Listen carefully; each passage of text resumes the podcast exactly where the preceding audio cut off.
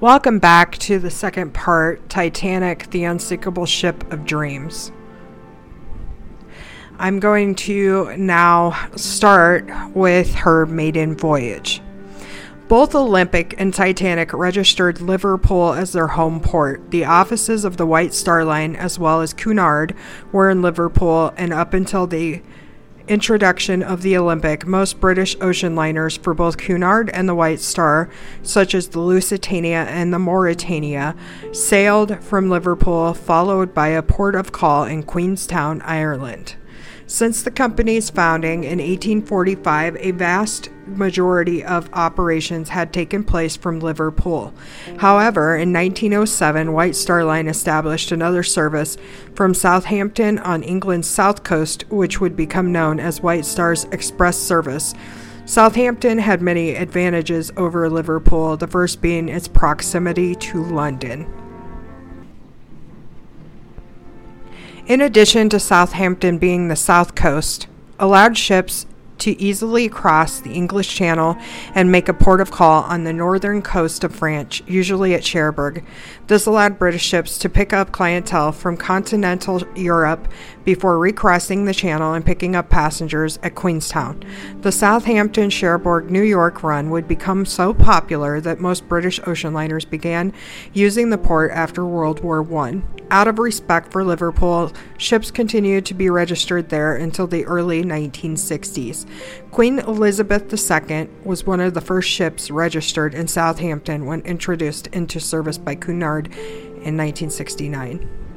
Titanic's maiden voyage was intended to be the first of many transatlantic crossings between Southampton and New York via Cherbourg and Queenstown on westbound runs, returning via Plymouth in England while eastbound. Indeed, her entire schedule of voyages through to December 1912 still exist.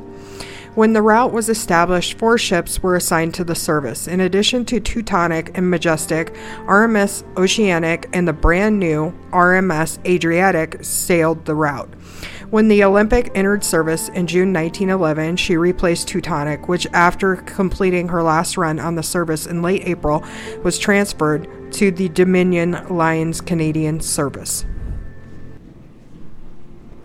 The following August, Adriatic was transferred to White Star Line's main Liverpool New York service, and in November, Majestic was withdrawn from service impending the arrival of Titanic in the coming months and was mothballed as a reserve ship.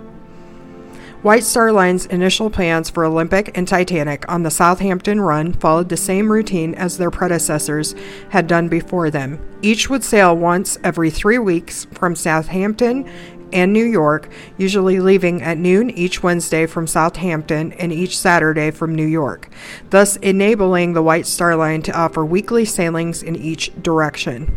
Special runs were scheduled from London and Paris to convey passengers to Southampton and Cherbourg, respectively. The deepwater dock at Southampton, then known as the White Star Dock, had been specially constructed to accommodate the new Olympic class liners and had opened in 1911. Her crew Titanic had around 885 crew members on board for her maiden voyage.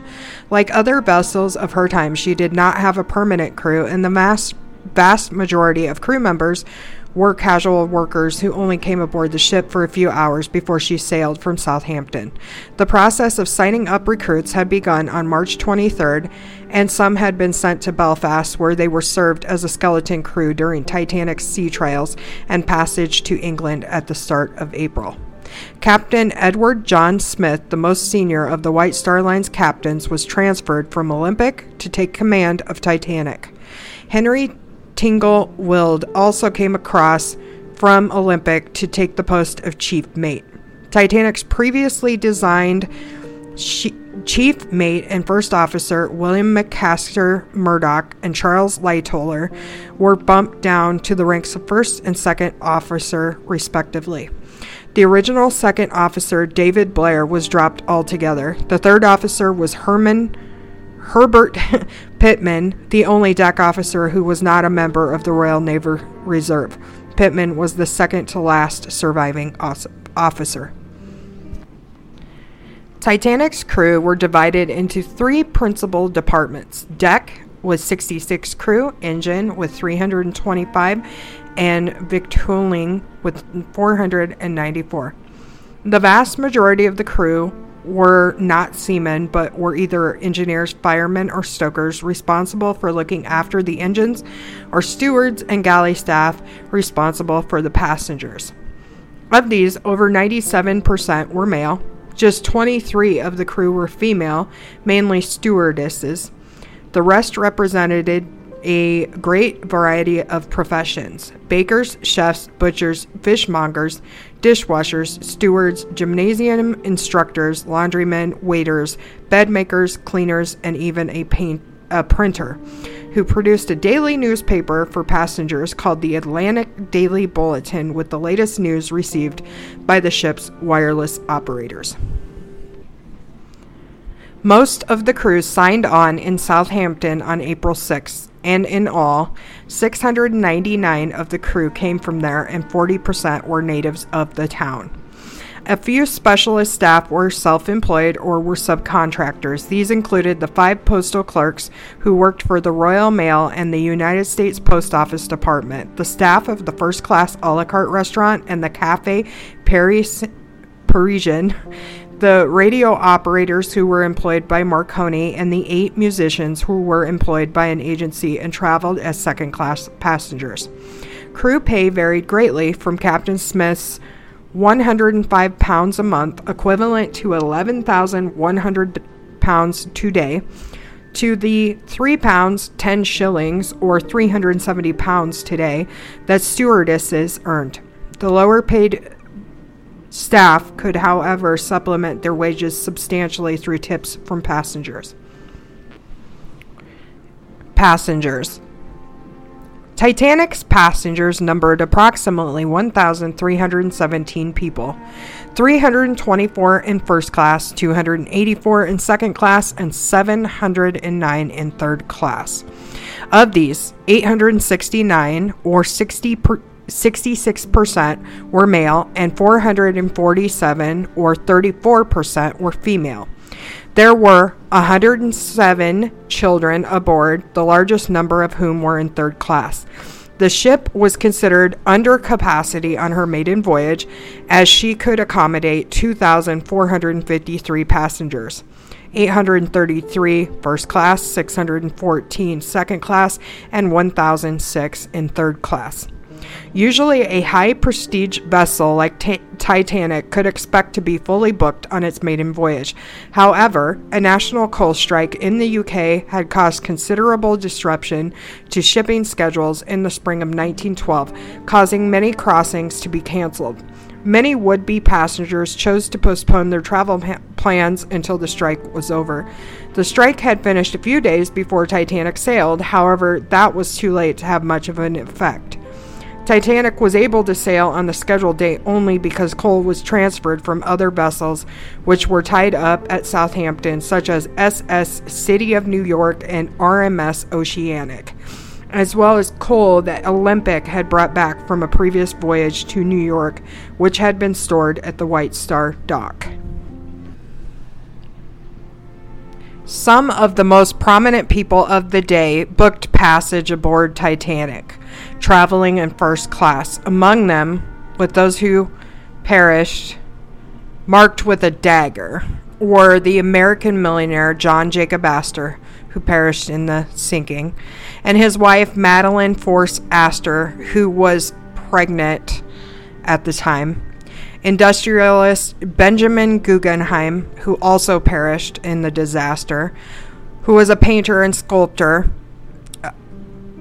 uh, excuse me, painter and sculptor Francis Dav- Davis Millais also perished. Macy's owner Isidor Straus and his wife Ida both perished in the disaster. Denver millionairess Margaret Molly Brown, or who would become known as the unsinkable Molly Brown, Sir Cosmo Duff Gordon and his wife Lacey Lady Duff Gordon, who designed uh, fashions of the day, Lieutenant Colonel Arthur Peuchen, writer and historian Archibald Gracie, cricketer and businessman John B. Thayer, who perished in the sinking, with his wife Marion and their son Jack George Dunton Widener, who also perished in the sinking. Of those three people, the only person who survived was Marion, his wife. And um, Eleanor and son Harry, who perished, Noel Leslie, Countess of Rothes, Mr. and Mrs. Charles M. Hays, the Mr. perishing in the disaster, Mr. and Mrs. Henry S. Harper, the Mr. perishing in the disaster, and Mrs. Walter D. Douglas, Mr. and Mrs. George D. Dick, George perished. Mr. and Mrs. Henry B. Harris, with the husband perishing in the disaster. Mr. and Mrs. Arthur L. Ryerson, the husband perishing in the disaster, and Mrs. and Mr. Hudson J.C. Allison, their daughter and son. And and this let's just pause for a moment this one has got to be one of the most heartbreaking stories of the disaster is um, mr and mrs hudson allison were on the ship with their daughter lorraine and their son trevor and a nursemaid during the disaster the nursemaid grew quite concerned and she ran off with the little baby boy and got in a lifeboat, and she saved his life. Um, but in the process, Mr. and Mrs. Hudson Allison refused to leave the ship with their daughter until they could locate their son, who they never found. Um, and by the time they realized that um, it was too late, there were no lifeboats left, and all three of them perished in the disaster. Their son, Trevor, lived to be 15 years old and then died of tuberculosis.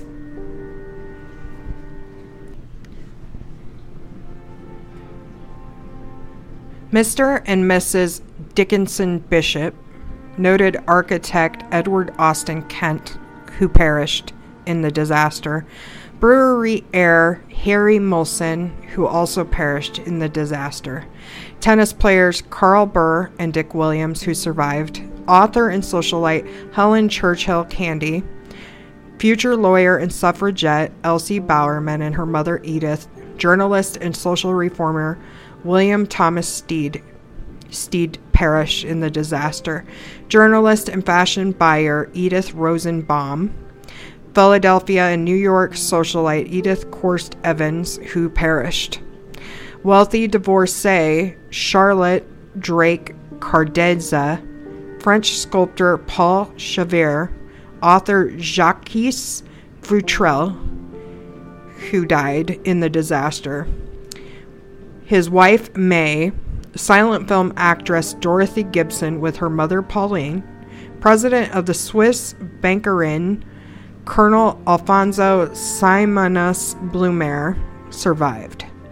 James A. Hughes, daughter Eloise, banker Robert Williams Daniel, the chairman of the Holland American Line, Johann Reuchlin, Arthur Wellington Ross's son, John H. Ross, Washington Roebling's nephew, Washington A. Roebling II.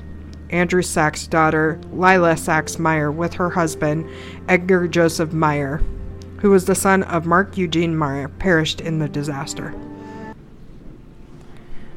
William A. Clark's nephew, Walter M. Clark, with his wife, Virginia, a great great grandson of soap manufacturer Andrew Pears, Thomas C. Pears, with his wife, John S. Pillsbury's honeymooning grandson, John P. Snyder, and wife Nell, they both survived.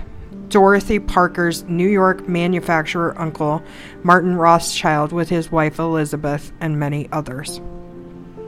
Titanic's owner, J.P. Morgan, was scheduled to travel on the maiden voyage but canceled at the last minute. Also aboard the ship were the White Star Line's managing director J. Bruce Ismay and Titanic's designer Thomas Andrews, who perished in the disaster. Bruce Ismay survived, who was on board to observe any problems and assess the general performance of the new ship. The exact number of people aboard is not known, as not all of those who had booked tickets made it to the ship. About 50 people canceled for various reasons, and not all of those who boarded stayed aboard for the entire journey. Fares vary depending on class and season. Third class fares from London, Southampton, or New or Queenstown cost seven pounds five shillings, equivalent to about 800 pounds today. While the cheapest first class fares cost 23 pounds or 2,400 pounds today. The most expensive first class suites were to have cost up to 870 pounds in high season, which is the equivalent of 92,000 pounds today. Titanic's maiden voyage began on Wednesday, April 10, 1912. Following the embarkment of the crew, the passengers began arriving at 9:30 a.m. when the London and Southwestern Railways boat train from w- London Waterloo Station reached Southampton Terminus Railway Station on the quayside along the Titanic's berth. The large number of third-class passengers meant to that they were the first to board, with first and second class passengers following up to an hour before departure. Stewards showed them to their cabins, and first class passengers were personally greeted by Captain Smith. Third class passengers were inspected for ailments and physical impairments that might lead to their being refused entry to the United States, a prospect the White Star Line wished to avoid, as it would have to carry anyone who failed the examination back across the Atlantic. In all, 920 passengers boarded Titanic at Southampton, 179 first class, 247 second class, and 494 third class. Additional passengers were picked up at Cherbourg and Queenstown. The maiden voyage began at noon as scheduled. An accident was narrowly averted only a few minutes later as Titanic passed the moored liners SS City of New York of the American Line and Oceanic of the White Star Line, the latter of which would have been her running mate on the service from Southampton. Her huge displacement caused both of the smaller ships to be lifted by a bulge of water and then dropped into a trough. New York's mooring cables could not take the sudden strain and snapped, swinging her around stern first towards the Titanic. A nearby tugboat, Vulcan, came to the rescue by taking New York under tow, and Captain Smith ordered Titanic's engines to be put full astern. The two ships avoided a collision by a distance of about four feet. The incident delayed Titanic's departure for about an hour while the drifting New York was brought under control. After making it safely through the complex tides and channels of Southampton Water and the Solent, Titanic disembarked the Southampton pilot at the Nab lightship and headed out into the English Channel. She headed for the French port of Cherbourg, a journey of 77 nautical miles. The weather was windy, very fine but cold and overcast. Because Cherbourg lacked docking facilities for a ship the size of Titanic, tenders had to be used to transfer passengers from shore to ship. The White Star Line operated two at Cherbourg, SS Traffic and SS Nomadic, Nomadic being the only surviving White Star Line ship. Both have been had been designated specifically as tenders for the Olympic class liners and were launched shortly after Titanic. Four hours after Titanic left Southampton, she arrived at Cherbourg and was met by the tenders. There, 274 additional passengers were taken aboard 142 first class, 30 second class, and 102 third class. 24 passengers left aboard the tenders to be conveyed to shore, having booked only a cross channel passage the process was completed within only 90 minutes, and at 8 p.m., Titanic weighed anchor and left for Queenstown with the weather continuing cold and windy. At about 11:30 a.m. on Thursday, April 11th, Titanic arrived at Cork Harbor on the south coast of Ireland. It was a partly cloudy but relatively warm day with a brisk wind. Again, the dock facilities were not capable were not suitable for a ship of Titanic size, and the tenders America and Ireland were used to bring passengers aboard. In all, 123 passengers boarded Titanic at Queenstown, three first class, seven second class, and 113 on third class. In addition to the 24 cross channel passengers who had disembarked at Cherbourg, another seven passengers had booked an overnight passage from Southampton to Queenstown. Among the seven was Francis Browne, a Jesuit trainee who was a keen photographer and took many photographs aboard Titanic, including one of the last known photographs of the ship. The very last one was taken by another cross channel passenger, Kate Odell. A decidedly unofficial departure was that of a crew member, Stoker John Coffey, a Queenstown native who sneaked off the ship by hiding under mail bags being transported to shore. Titanic weighed anchor for the last time at 1:30 p.m. and departed on her westward journey across the Atlantic. This would be the last time that Titanic left port. Titanic was planned to arrive at New York Pier 59 on the morning of April 17th. After leaving Queenstown, Titanic followed the Irish coast as far as Fastnet Rock, a distance of some 55 nautical miles. From there, she traveled 1,620 nautical miles along a great circle route across the North Atlantic to reach a spot in the ocean known as the Corner, southeast of Newfoundland, where westbound steamers carried out a change of course. Titanic sailed only a few hours past the corner on a rhumb line leg of 1,023 nautical miles to Nantucket Shoals Light, where she made her final contact with an iceberg. The final leg of the journey would have been 193 nautical miles to Ambrose Light and finally to New York Harbor. From April 11th to local apparent noon that next day, Titanic covered 484 nautical miles. The following day, 519 nautical miles, and by noon on the final day of her voyage, 546 nautical miles. From then until the time of her sinking, she traveled another 258 nautical miles, averaging about 21 knots. The weather cleared as she left Ireland under cloudy skies with a headwind. Temperatures remained fairly mild on Saturday, April 13th, but the following di- day, Titanic crossed a cold weather front with strong winds and waves up to about 8 feet. These died down as the day progressed until, by the evening of Sunday, April 14th, it became clear, calm, and very cold.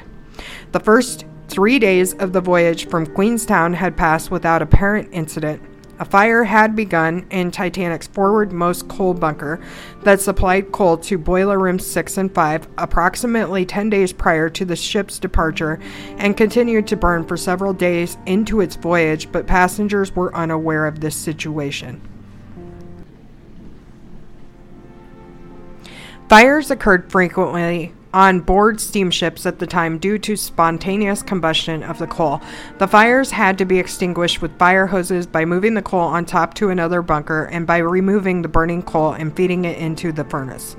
The fire was finally extinguished on April 14th. There has been some speculation and discussion as to whether this fire and attempts to extinguish it may have made the ship more, more vulnerable to sinking. Titanic received a series a series of warnings from other ships of drifting ice in the area of the Grand Banks of Newfoundland, but Captain Smith ignored them. One of the ships to warn Titanic was the Atlantic's line Mesaba. Titanic continued to steam at full speed, which was standard practice at the time. Although she was not trying to set a speed record, timekeeping was a priority, and under prevailing maritime practices, ships were often operated at close to full speed.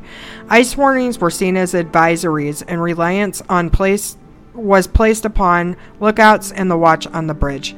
It was generally believed that ice posed little danger to large vessels. Close calls with ice were not uncommon, and even head on collisions had not been disastrous.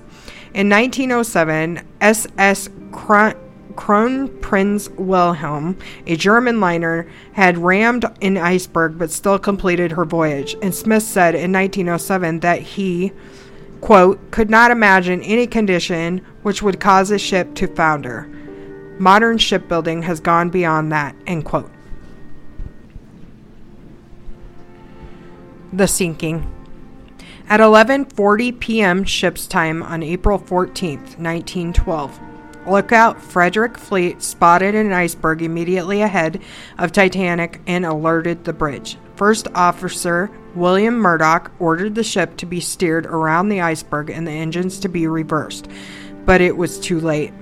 The starboard side of Titanic struck the iceberg, creating a series of holes below the water line. The hole was not punctured, but rather dented, such that the steel plates of the hull buckled and separated, allowing water to rush in.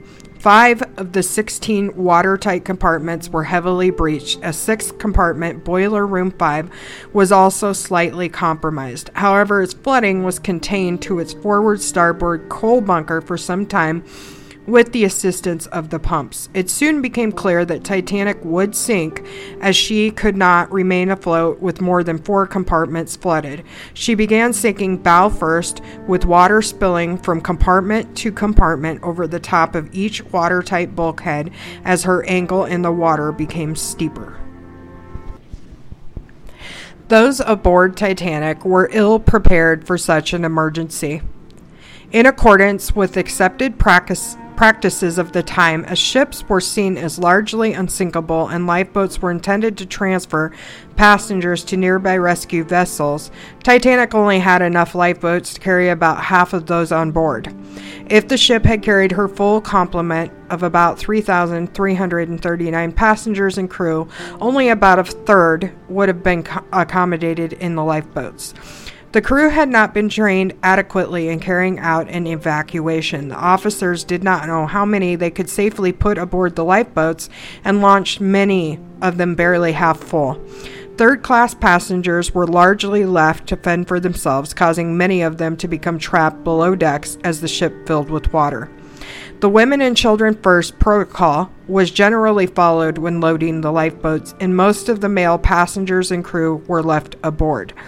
Women and children survived at rates of about 75% and 50%, while only 20% of men survived. Between 2:10 and 2:15 a.m., a little over two and a half hours after Titanic struck the iceberg, her rate of sinking suddenly increased as the boat deck dipped underwater, and the sea poured in through open hatches and grates. As her unsupported stern rose out of the water, exposing the propellers, the ship broke into two main pieces between the second and third funnels due to the immense forces of the keel. With the bow underwater and air trapped in the stern, the stern remained afloat and buoyant for a few minutes longer, rising to a nearly vertical angle with hundreds of people still clinging to it, before foundering at 2:20 a.m. It was believed the Titanic sank in one piece but the discovery of the wreck many years later revealed that she had broken into two. All remaining passengers and crew were immersed in water at a temperature of negative 2 degrees Celsius or 28 degrees Fahrenheit. Only five who were in the water were helped into lifeboats, though the lifeboats had room for almost 500 more people. Distress signals were sent by wireless rockets and LAMP, but none of the ships that responded were near enough to reach Titanic before she sank. A radio operator on board SS Birma, for instance, estimated that it would be 6 a.m. before the liner could arrive at the scene. Meanwhile, SS Californian, which was the last to have been in contact before the collision, saw Titanic's flares but failed to assist. Around 4 a.m., RMS Carpathia arrived on the scene in response to Titanic's earlier distress calls. In lifeboat number two, fourth officer Boxhall lit several green Roman candles, signaling Carpathia to make her way towards them. The ship pulled alongside number two, where a woman in the boat cried, quote, Titanic has gone down with everyone aboard, end quote. Boxhall quickly replied with, Shut up, lady. Boxhall later apologized for his outburst, but both people in involved agreed that it was acceptable given the circumstances that they had just endured and their current conditions. One by one, Titanic's lifeboats were picked up by Carpathia. Passengers from collapsibles A and B were transferred into other boats and ferried to Carpathia. Collapsible C was towed by Lifeboat 14 to the ship, where Fifth Officer Lowe rigged up a sail. When asked how he knew, Lowe replied, Not all sailors are seamen, and not all seamen are sailors. When the ship sank, the lifeboats that had been lowered were only filled up to an average of 60%.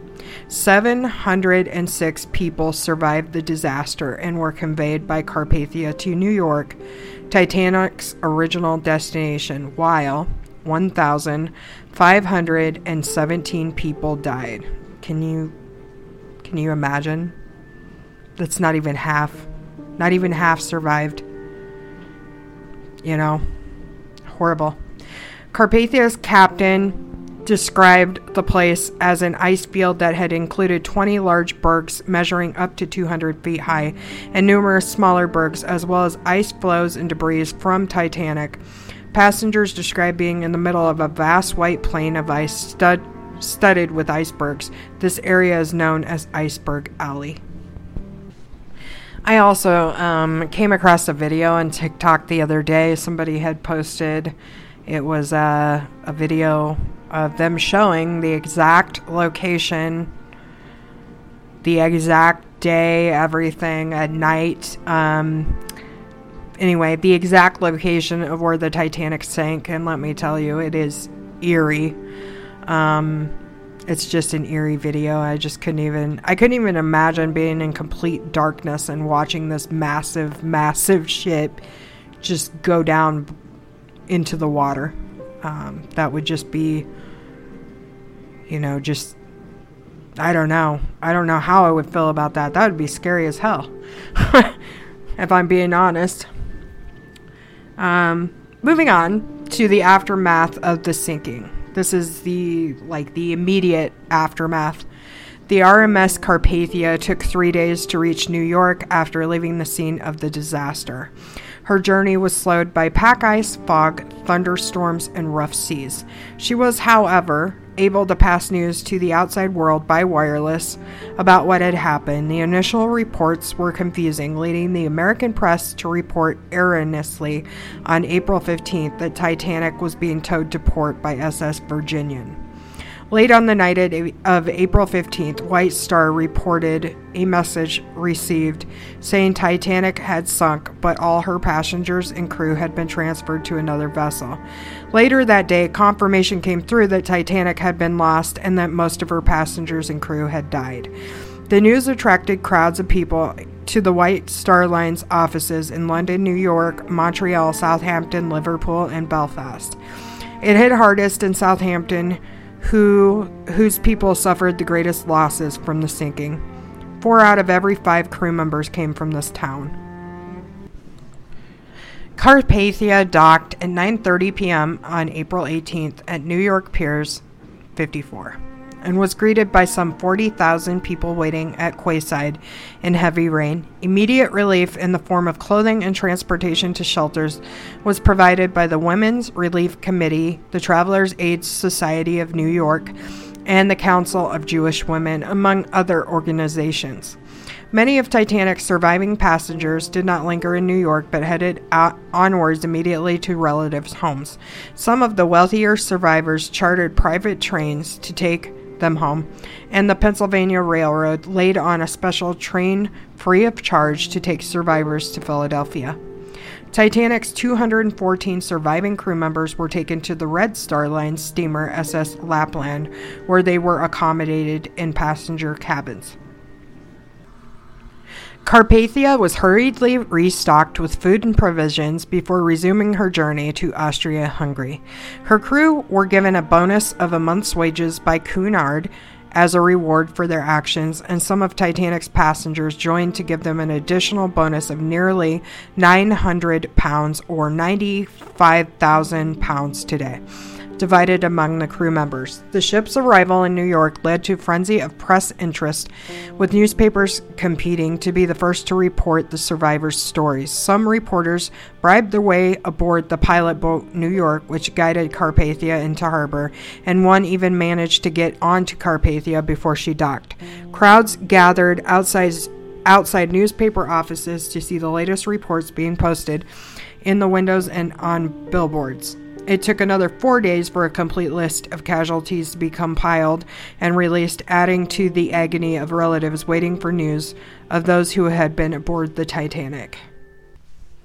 Insurance aid for survivors and lawsuits. In January 1912, the hulls and equipment of Titanic and Olympic had been insured through Lloyd's of London and London Marine Insurance. The total coverage was 1 million pounds or in today's money 102 million per ship.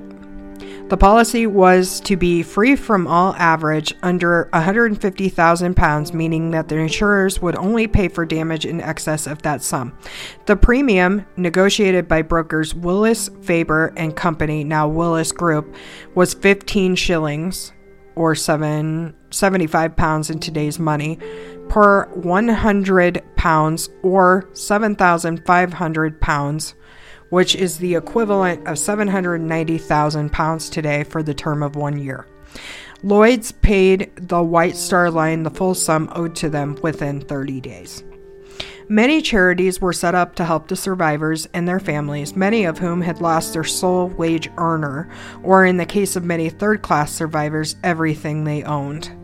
In New York City, for example, a joint committee of the American Red Cross and Charity Organization Society formed to di- disperse financial aid to survivors and dependents of those who had died. On April 29th, opera stars Enrico Caruso and Mary Garden and members of the Metropolitan Opera raised $12,000 or $300,000 in 2014 in benefits for victims of the disaster by giving special concerts in which versions of Autumn and Nearer My God to Thee were part of the program. In Britain, relief funds were organized for the family of Titanic's lost crew members, raising nearly 450,000 pounds, or 447 million in today's pounds. One such fund was still in operation as late as the 1960s. In the United States and Britain, more than 60 survivors combined to sue the White Star Line for damages connected to the loss of life and baggage. The claims totaled 16,804,112 or approximately 419 million in 2018 US dollars. That's a lot of money, which was far in excess of what White Star argued it was responsible for as a limited liability company under American law. Because the bulk of the litigants were in the United States, White Star petitioned the United States Supreme Court in 1914, which resulted in its favor that it qualified as an LLC and found that the causes of the ship sinking were largely unforeseeable rather than due to negligence. This sharply limited the scope of damages survivors and family members were entitled to, prompting them to reduce their claims to some 2.5 million.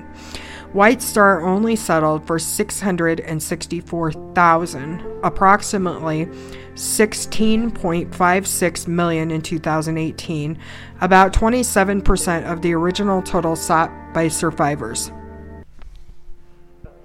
The settlement was agreed to be 44 of the claimants in December 1915 with 500,000 set aside for American claimants, 50,000 for the British and 114,000 to go towards interest and legal expenses. Then came the investigations into the disaster. Even before the survivors arrived in New York, investigations were being planned to discover what had happened and what could be done to prevent a reoccurrence. Inquiries were held in both the United States and the United Kingdom. The former more robustly critical of traditions and practices and scathing of failures involved, and the latter broadly more technical and expert oriented. The U.S. Senate's inquiry into the disaster was initiated on April 19, 1912, a day after Carpathia arrived in New York. The chairman, Senator William Alden Smith, wanted to gather accounts from passengers and crew while the events were still fresh in their minds. Smith also needed to subpoena all surviving British passengers and crew while they were still on American soil which prevented them from returning to the UK before the American inquiry was completed on May 25th. The British press condemned Smith as an opportunist, insensitively forcing an inquiry as a means of gaining political prestige and seizing his moment to stand on the world stage. Smith, however, already had a reputation as a campaigner for safety on U.S. railroads and wanted to investigate any possible malpractices by railroad tycoon J.P. Morgan, Titanic's ultimate owner.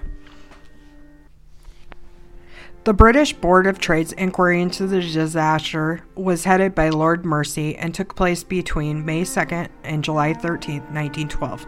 Being run by the Board of Trade, who had previously approved the ship, it was seen by some as having little interest in its own or White Star's conduct being found negligent. Each inquiry took testimony from both passengers and crew of Titanic, crew members of Leyland Lines Californian, Captain Arthur Rostron of Carpathia, and other experts. The British inquiry also took far greater expert testimony, making it the longest and most detailed court of inquiry in British history up to that time. The two inquiries reached broadly similar conclusions. The regulations on the number of lifeboats that ships had to carry were out of date and inadequate.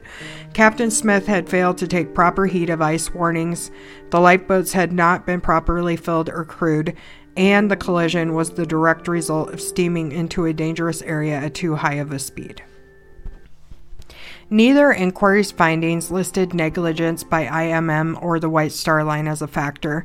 The American inquiry concluded that since those involved had followed standard practice, the disaster was an act of God.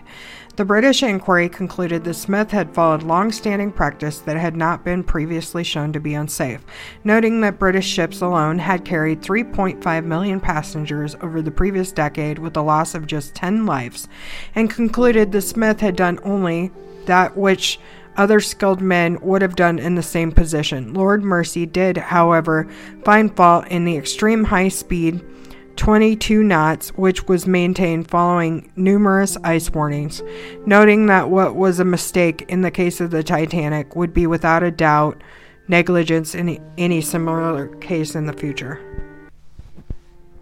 The recommendations included strong suggestions for major changes in maritime regulations to implement implement new safety measures such as ensuring that more lifeboats were provided, that lifeboat drills were properly carried out, and that wireless equipment on passenger ships were manned around the clock. It should also be noted that there was a lifeboat drill scheduled for Sunday, April 14th. Uh, unfortunately, Captain Smith decided not to do it because there was a church service on the Titanic the morning that Sunday morning, and so it was never done. So then, when Titanic hit the iceberg and began to sink, most of the crew um, were unsure of how to release the lifeboats from the davits because um, it, it was a new system and everything else. They actually had to use knives and things just to cut the ropes on the lifeboats to get them out. And there were, I believe, two lifeboats that were left on the ship because they could not get them off. Um, so um, I think more people could have been saved if they would have done this lifeboat drill that morning or even that afternoon before the disaster occurred. But um, you know, you can't go back in time. An international ice patrol was set up to monitor the presence of icebergs in the North Atlantic, and maritime safety regulations were harmonized internationally through the International Convention for the Safety of Life at Sea.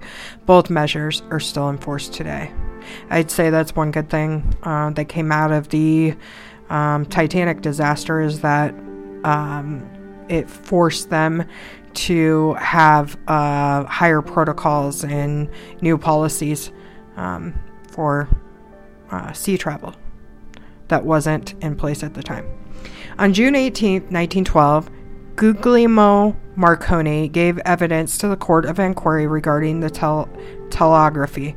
Its final report recommended that all liners carry the system and that sufficient operators maintain a constant service. The way in which the Titanic sank brought to light serious design issues with the Olympic class. This resulted in the Olympic receiving a major refit and major design changes for the construction of the Britannic. In August 1912, the liner Corsican also struck an iceberg in the Atlantic, severely damaging her bow. However, due to the weather being hazy at the time, her speed had been reduced to quote dead slow, so limiting further damage. Although the lifeboats had been swung out, they were not boarded. One of the most controversial issues examined by the inquiries was the role played by SS Californian, which had only been a few miles from the Titanic but had not picked up her distress calls or responded to her signal rockets. Californian had stopped for the night because of icy conditions and warned Titanic by radio, but was rebuked by Titanic's senior wireless operator Jack Phillips. Testimony before the British inquiry revealed that at 10:10 p.m., Californian observed the lights of a ship to the south. It was later agreed between Captain Stanley Lord and Third Officer C.V. Groves, who had relieved Lord of duty at 11:10 p.m., that this was a passenger liner. At 11:50 p.m., the officer had watched that ship's lights flash out as if she had shut down or turned sharply, and that the port light was now visible. Morse light signals to the ship upon Lord's order were made between 11:30 p.m. and 1 a.m., but were not acknowledged. If Titanic was so far from the Californian as Lord claimed, then he knew or should have known that Morse signals would not be visible. A reasonable and prudent course of action would have been to awaken the wireless operator and to instruct him to attempt to contact Titanic by that method. Had Lord done so, it, it is possible that he could have reached Titanic in time to save additional lives. Captain Lord had gone to the chart room at 11 p.m. to spend the night. However, Second Officer Herbert Stone now on duty, notified Lord at 1:10 a.m. that the ship had fired five rockets. Lord wanted to know if they were company signals, that is, colored flares used for identification. Stone said that he did not know and that the rocket excuse me, and that the rockets were all white. Captain Lord introduced the crew to continue to signal the other vessel with the Morse lamp and went back to sleep. Three more rockets were observed at 1:50 a.m. and Stone noted that the ship looked strange in the water as if she were listing.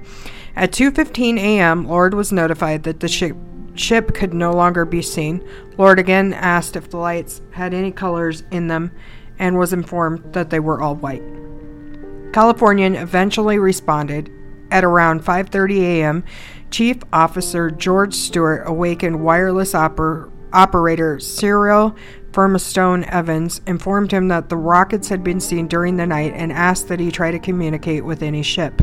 He got news of Titanic's loss.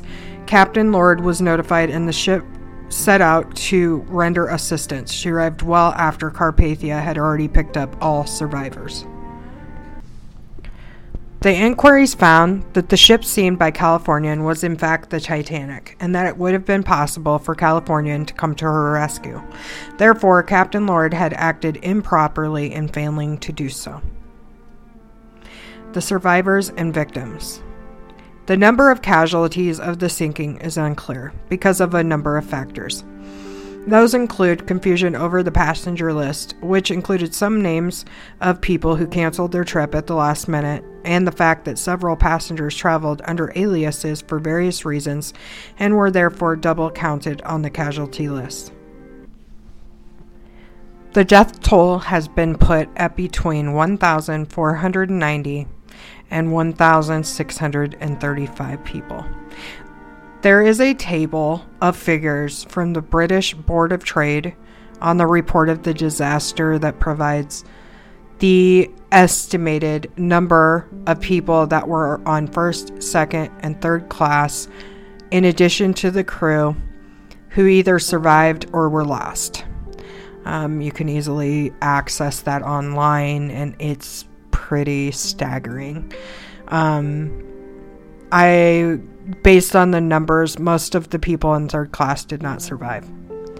There were, um, you know, a small amount of number in first class that didn't survive. Most survived, and same thing in second class. Um, there, there's numbers, you know, and then they also have a list of numbers of animals because there were many first class um, that brought their dogs and other animals on the ship, and most of those animals did not survive the sinking. While the use of the Marconi wireless system did not achieve the result of bringing a rescue ship to Titanic before it sank, the use of wireless did bring the Carpathia in time to rescue some of the survivors who otherwise would have perished due to exposure. The water temperature was well below normal in the area where Titanic sank. It also contributed to the rapid death of many passengers during the sinking. Water temperature readings taken around the time of the accident were reported to be negative 2 degrees Celsius or 28 degrees Fahrenheit. Typical water temperatures were normally around 7 degrees Celsius or 45 degrees Fahrenheit during mid April. The coldness of the water was a critical factor, oft- often causing death within minutes for many of those in the water. Fewer than a third of those aboard Titanic actually survived the disaster. Some survivors died shortly afterwards. Injuries and the effects of exposure caused the deaths of several of those brought aboard Carpathia. The figures show stark differences in the survival rates of the different classes aboard Titanic. Although only 3% of first class women were lost, 54% of those in third class died. Similarly, 5 of 6 first class and all second class children survived. But 52 of the 79 in third class perished. The differences by gender were even bigger. Nearly all female crew members, first and second class passengers, were saved. Men from the first class died at a higher rate than women from the third class. In total, 50% of the children survived, 20% of the men, and 75% of the women. Thomas Andrews, the chief naval architect of the shipyard, died in the disaster. And the last living survivor, Millvina Dean from England, who at only nine weeks old was the youngest passenger aboard died age 97 on May 31st, 2009. There were two special survivors who were the stewardess Violet Jessop and the stoker Arthur John Priest, who survived the sinkings of both Titanic and the HMHS Britannic and were both aboard RMS Olympic when she rammed in 1911. Retrieval and burial of the dead. Once the massive loss of life became known, White Star Line chartered the cable ship CS Mackay Bennett from Halifax, Nova Scotia, Canada, to retrieve the bodies. Three other Canadian ships followed in the search the cable ship Minia, lighthouse supply ship Montmagny, and sealing vessel Algerine. Each ship left with embalming supplies, undertakers, and clergy. Of the 333 victims that were eventually recovered, 328 were retrieved by the Canadian ships and five more by passing North Atlantic steamships. Now, when you look at those numbers, you can see how many bodies were lost to the sea or could not be recovered. I mean, they could only recover 333, but yet some 1,500 people were lost in this disaster. The first ship to reach the site of the sinking, the CS Mackay Bennett, found so many bodies that the embalming supplies aboard were quickly exhausted. Health regulations required that only embalmed bodies could be returned to port. Captain Larnder of the Mackay Bennett and undertakers aboard decided to preserve only the bodies of first class passengers, justifying their, their decision by the need to visually identify wealthy men to resolve any disputes over larger estates. As a result, many third class passengers and, rec- and crew were buried at sea. Larnder identified many of those buried at sea as crew members by their clothing and stated that as a mariner, he found himself would be contented. Bodies recovered were preserved for transport to Halifax, the closest city to the sinking with direct rail and steamship connections. The Halifax Register of Vital Statistics, John Henry Barnstead, developed a detailed system to identify bodies and safeguard personal possessions. Relatives from across North America came to identify and claim bodies. A large temporary morgue was set up in the curling rink of the Mayflower Curling Club, and undertakers were called in from all, aco- all across eastern Canada to assist. Some bodies were shipped to be buried in their hometowns across North America and Europe. About two thirds of the bodies were identified. Unidentified victims were buried with simple numbers based on the order in which their bodies were discovered. The majority of recovered victims, 150 bodies, were buried in three Halifax cemeteries, the largest being Fairview Lawn Cemetery, followed by the nearby Mount Olivet and Baron de Hirsch cemeteries. In mid May 1912, RMS Oceanic recovered three bodies over 200 miles from the site of the sinking, who were among the original occupants of Collapsible A. When Fifth Officer Harold Lowe and six crewmen returned to the wreck site sometime after the sinking in a lifeboat to pick up survivors, they rescued a dozen males and one female from Collapsible A. but left the dead bodies of three of its occupants. After their retrieval from Collapsible A by Oceanic, the bodies were buried at sea. The last Titanic body recovered was steward James McGrady, body number 330, found by the chartered Newfoundland sealing vessel Algerine on May 22nd and buried at Fairview Lawn Cemetery in Halifax on June 12th. Only th- 333 bodies of Titanic victims were ever recovered, which amounted to one in five of the over 1,500 victims. Some bodies sank with the ship, while currents quickly dispersed bodies and wreckage across hundreds of miles making them difficult to recover. By June, one of the last search trips reported that life jackets supporting bodies were coming apart and releasing bodies to sink. Wow. Bodies of passengers of the Titanic were numbered as they were brought aboard. Physical characteristics, clothing, identifying marks, and personal effects were all documented. Personal effects were dis- were stored separately, labeled with the same body number, and valuables were locked up by the purser. Without enough material or space to handle bodies and their belongings, the crew had to triage. The wreckage. Titanic was long thought to have sunk in one piece, and over the years, many schemes were put forward to raising the wreck. None came to fruition. The fundamental problem was the sheer difficulty of finding and reaching a wreck that lies over 12,000 feet below the surface, where the water pressure is over 5,000 pounds per square inch, about 400 standard atmospheres. A number of expeditions were mounted to find Titanic, but it was not until September 1, 1985, that a Franco American expedition led, to, led by John Louis Michel and Robert Ballard succeeded. The team discovered the Titanic had in fact split apart, probably near or at the surface, before sinking to the seabed. The separated bow and stern sections lie about a third of a mile apart in Titanic Canyon off the coast of Newfoundland. They are located 13.2 miles from the inaccurate coordinates given by Titanic's radio operators on the night of her sinking, and approximately 715 miles from Halifax, or 1,250 miles from New York. Man, they were so close. When it, you know, when it sank, they were. I mean, if you look at a map and you see where Halifax in relation to uh, you know, there's maps of this. Uh, Halifax in relation to New York, in relation to the spot that the Titanic sank. The Titanic was so close, not even a day from being in New York. I mean, just, it's insane. Both sections struck the seabed at considerable speed, causing the bow to crumple and the stern to collapse entirely.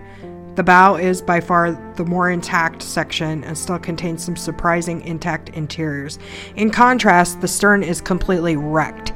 Its decks have been pancaked down on top of each other, and much of the hull plating was torn off and lies scattered across the seafloor.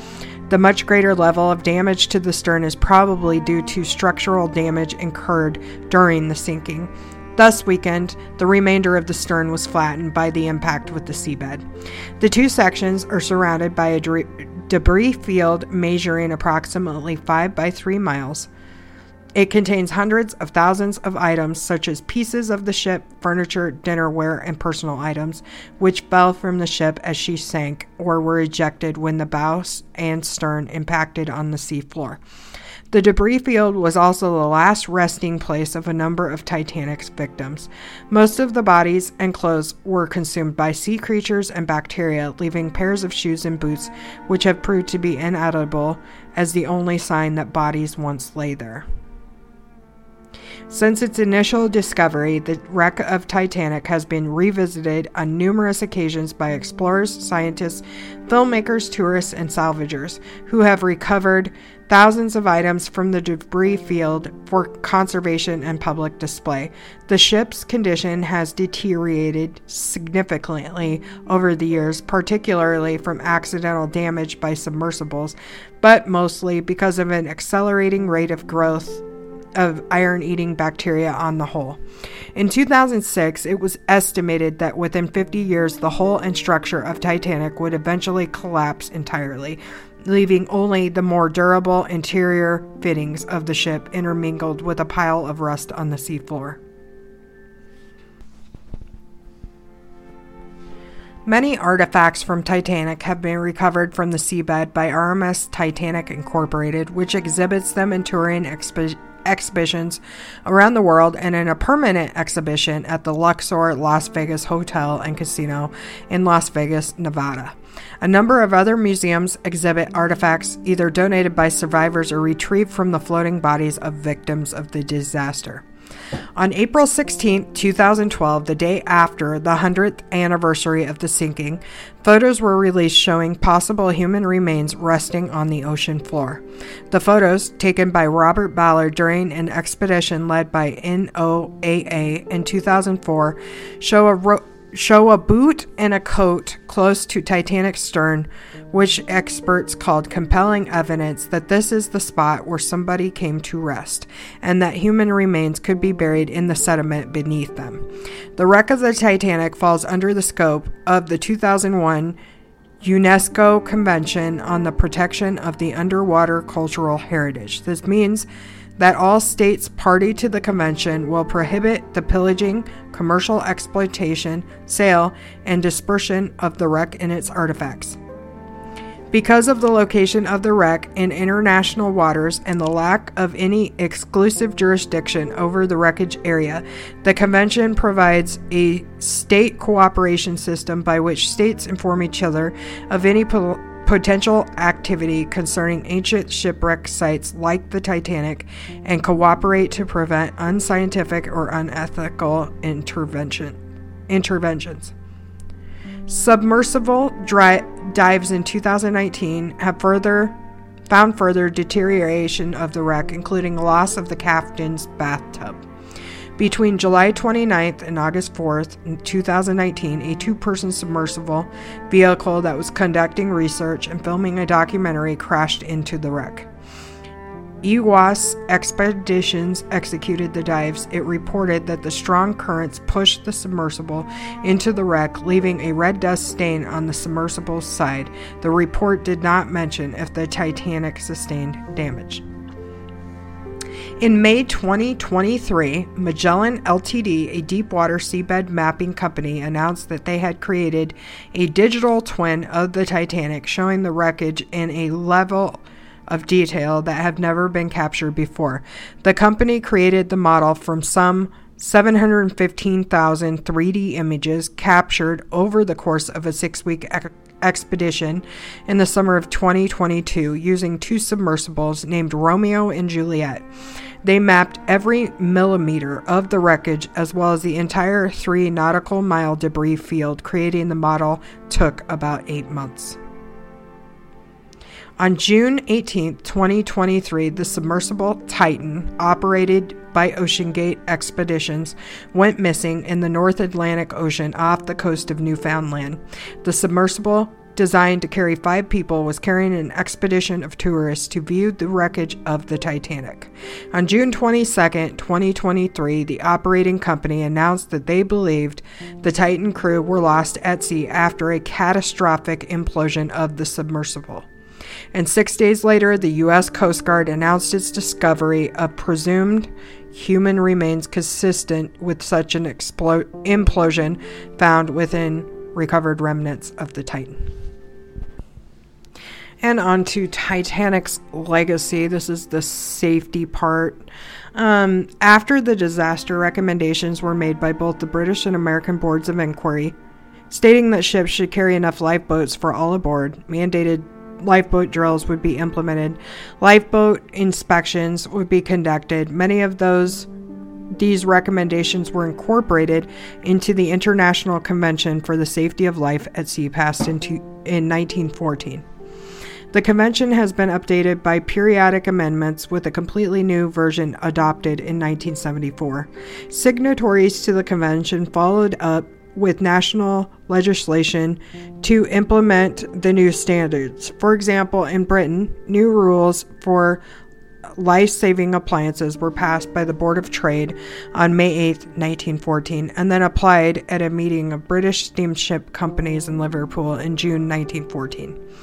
Further, the United States government passed the Radio Act of 1912. This act, along with the International Convention for the Safety of Life at Sea, stated that radio communications on passenger ships would be operated 24 hours a day, along with a secondary power supply so as not to miss distress calls. Also, the Radio Act of 1912 required ships to maintain contact with vessels in their vicinity as well as coastal onshore radio stations. In addition, it was agreed in the International Convention for the Safety of Life at Sea that the firing of red rockets from a ship must be interpreted as a sign of need for help. Once the Radio Act of 1912 was passed, it was agreed that rockets at sea would be interpreted as distress signals only, thus removing any possible in- misinterpretation from other ships. In the same year, the Board of Trade chartered the Baroque Scotia to act as a weather ship in the Grand Banks of Newfoundland, keeping a lookout for icebergs. A Marconi wireless telegraph was installed to enable her to communicate with stations on the coast of Labrador and Newfoundland. Finally, the disaster led to the formation and international funding of the International Ice Patrol, an agency of the U.S. Coast Guard that to the present day monitors and reports on location of North Atlantic Ocean icebergs that could pose a threat to transatlantic sea traffic. Coast Guard air traffic conduct the primary resonance in addition, the information is collected from ships operating in or passing through the ice area. Except for the years of the two world wars, the International Ice Patrol has worked each season since 1913. During the period, there has not been a single reported loss of life or property due to collision with an iceberg in the patrol area. And cultural. Titanic has gone down in history as the ship that was called unsinkable. For more than 100 years, she has been the inspiration of fiction and nonfiction. She is commemorated by monuments for the dead and by museums exhibiting artifacts from the wreck. Just after the sinking, memorial postcards sold in huge numbers, together with memorabilia ranging from tin can candy boxes to plates, whiskey jiggers, and even black mourning teddy bears. The sinking inspired many ballads, such as The Titanic. Several survivors wrote books about their experiences, but it was not until 1955 that the for- first historically accurate book, A Night to Remember, was published. The first film about the disaster, Saved from the Titanic, was released only 29 days after the ship sank and had an actual survivor as its star, the silent film actress Dorothy Gibson. This film is considered lost. The British film A Night to Remember 1958 is still widely regarded as the most historically accurate movie portrayal of the sinking. The most financially successful by far has been James Cameron's Titanic from 1997, which became the highest grossing film in history up to that time, as well as the winner of 11 Oscars at the said 70th Academy Awards, including Best Picture and Best Director for Cameron. The Titanic disaster was commemorated through a variety of memorials and monuments to the victims erected in several English speaking countries, and in particular in cities that had suffered notable losses. These included Southampton and Liverpool in England, New York and Washington, D.C. in the, in the United States, and Belfast and Cobb, formerly, formerly called Queenstown, in Ireland. A number of museums around the world have displays on Titanic. The most prominent is in Belfast, the ship's birthplace. RMS Titanic Incorporated, which is authorized to salvage the wreck site, has a permanent Titanic exhibition at the Luxor Las Vegas Hotel and Casino in Nevada, which features a 22 ton slab of the ship's hull. It also runs an exhibition which travels around the world. In Nova Scotia, Halifax's Maritime Museum of the Atlantic displays items that were recovered from the sea a few days after the disaster. They include pieces of woodwork, such as paneling from the ship's first class lounge and an original deck chair, as well as objects removed from the victims. In 2012, the centenary was marked by plays, radio programs, parades, exhibitions, and special trips to the site of the sinking together with commemorative stamps and coins. Royal Mail, whose mail was carried by RMS Titanic, included 10 first class UK postage stamps, each with the crown seal to mark the disaster. In a frequently commented on literary coincidence, Morgan Robertson authored a novel called Futility in 1898 about a fictional British passenger liner with a plot bearing a number of similarities to the Titanic disaster. In the novel, the ship is SS Titan, a four stacked liner, the largest in the world and considered unsinkable, like the Titanic. She sinks in April after hitting an iceberg and does not have enough lifeboats. Eerie, right?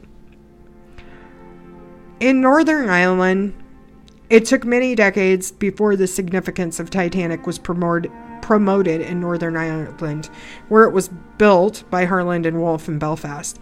While the rest of the world embraced the glory and tragedy of Titanic, it remained a taboo subject throughout the 20th century in its birth city. The sinking brought t- tremendous grief and was a blow to Belfast's pride.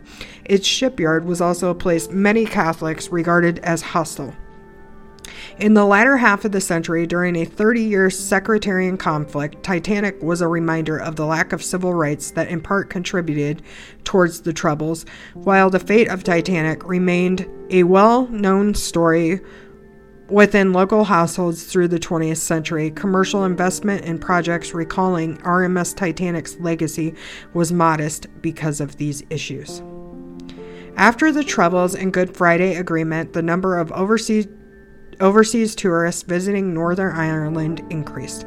It was subsequently identified in the Northern Ireland Tourism Board's Strategic Framework for Action 2004 to 2007 that the significance of an interest in Titanic globally, partly due to the 1997 film Titanic, was not being fully exploited as a tourist attraction. Thus, Titanic Belfast was super was spearheaded along with some similar smaller projects such as Titanic Memorial. In 2012, on the ship's centenary, the Titanic Belfast visitor attraction was open on the site of the shipyard where Titanic was built. It was Northern Ireland's second most visited tourist attraction with almost 700,000 visitors in 2016.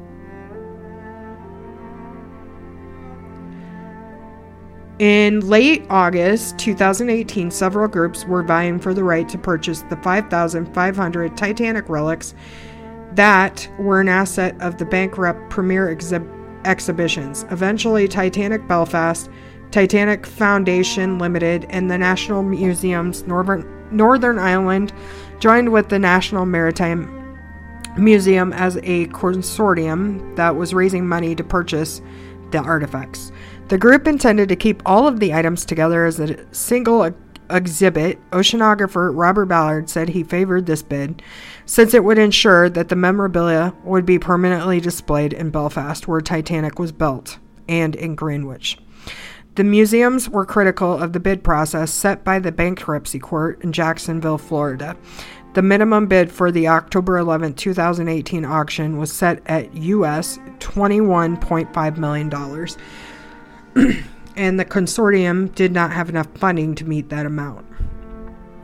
On October 17, 2018, the New York Times reported that a consortium of three hedge funds, Apollo Global Management, Alta Fundamental Advisors, and PacBridge, had paid US 19.5 million for the collection.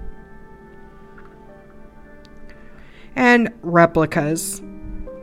There have been several proposals and studies for a project to build a replica ship based on the Titanic. A project by South African businessman Cyril Gauss was abandoned in 2006, and a project by Australian businessman Clive Palmer was announced in 2012, in 2012 known as the Titanic 2. A Chinese shipbuilding company known as Wuchang Shipbuilding Industry Group Corporation Ltd commenced construction in November 2016 to build a replica ship of the Titanic for use at a resort.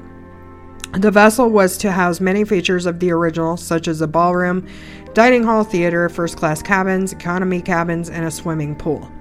Tourists were to be able to reside inside the Titanic during their time at the resort. It was to be permanently docked at the resort and featured an audio visual simulation of the sinking, which has caused some criticism. As of 2022, however, it was reportedly only 25% complete, and its website and Twitter account are offline. RMS Olympic was the sister ship of the Titanic. The interior decoration, of the dining salon and the grand staircase were in the identical style and created by the same craftsman. Large parts of the interior were of excuse me, large parts of the interior of the Olympic were later sold and are now in the White Swan Hotel in Alnwick, which gives an impression of how the interior of the Titanic looked. And that's it. I know that was super long. um, yeah, I tried to do this in two parts, so the second part's super long. I I apologize. Um, but anyway, I hope you guys have a great day. Um, leave me reviews. Um, send me requests for future episodes, like you have done for this one. Um, and I'll take a look at those. But thank you for listening.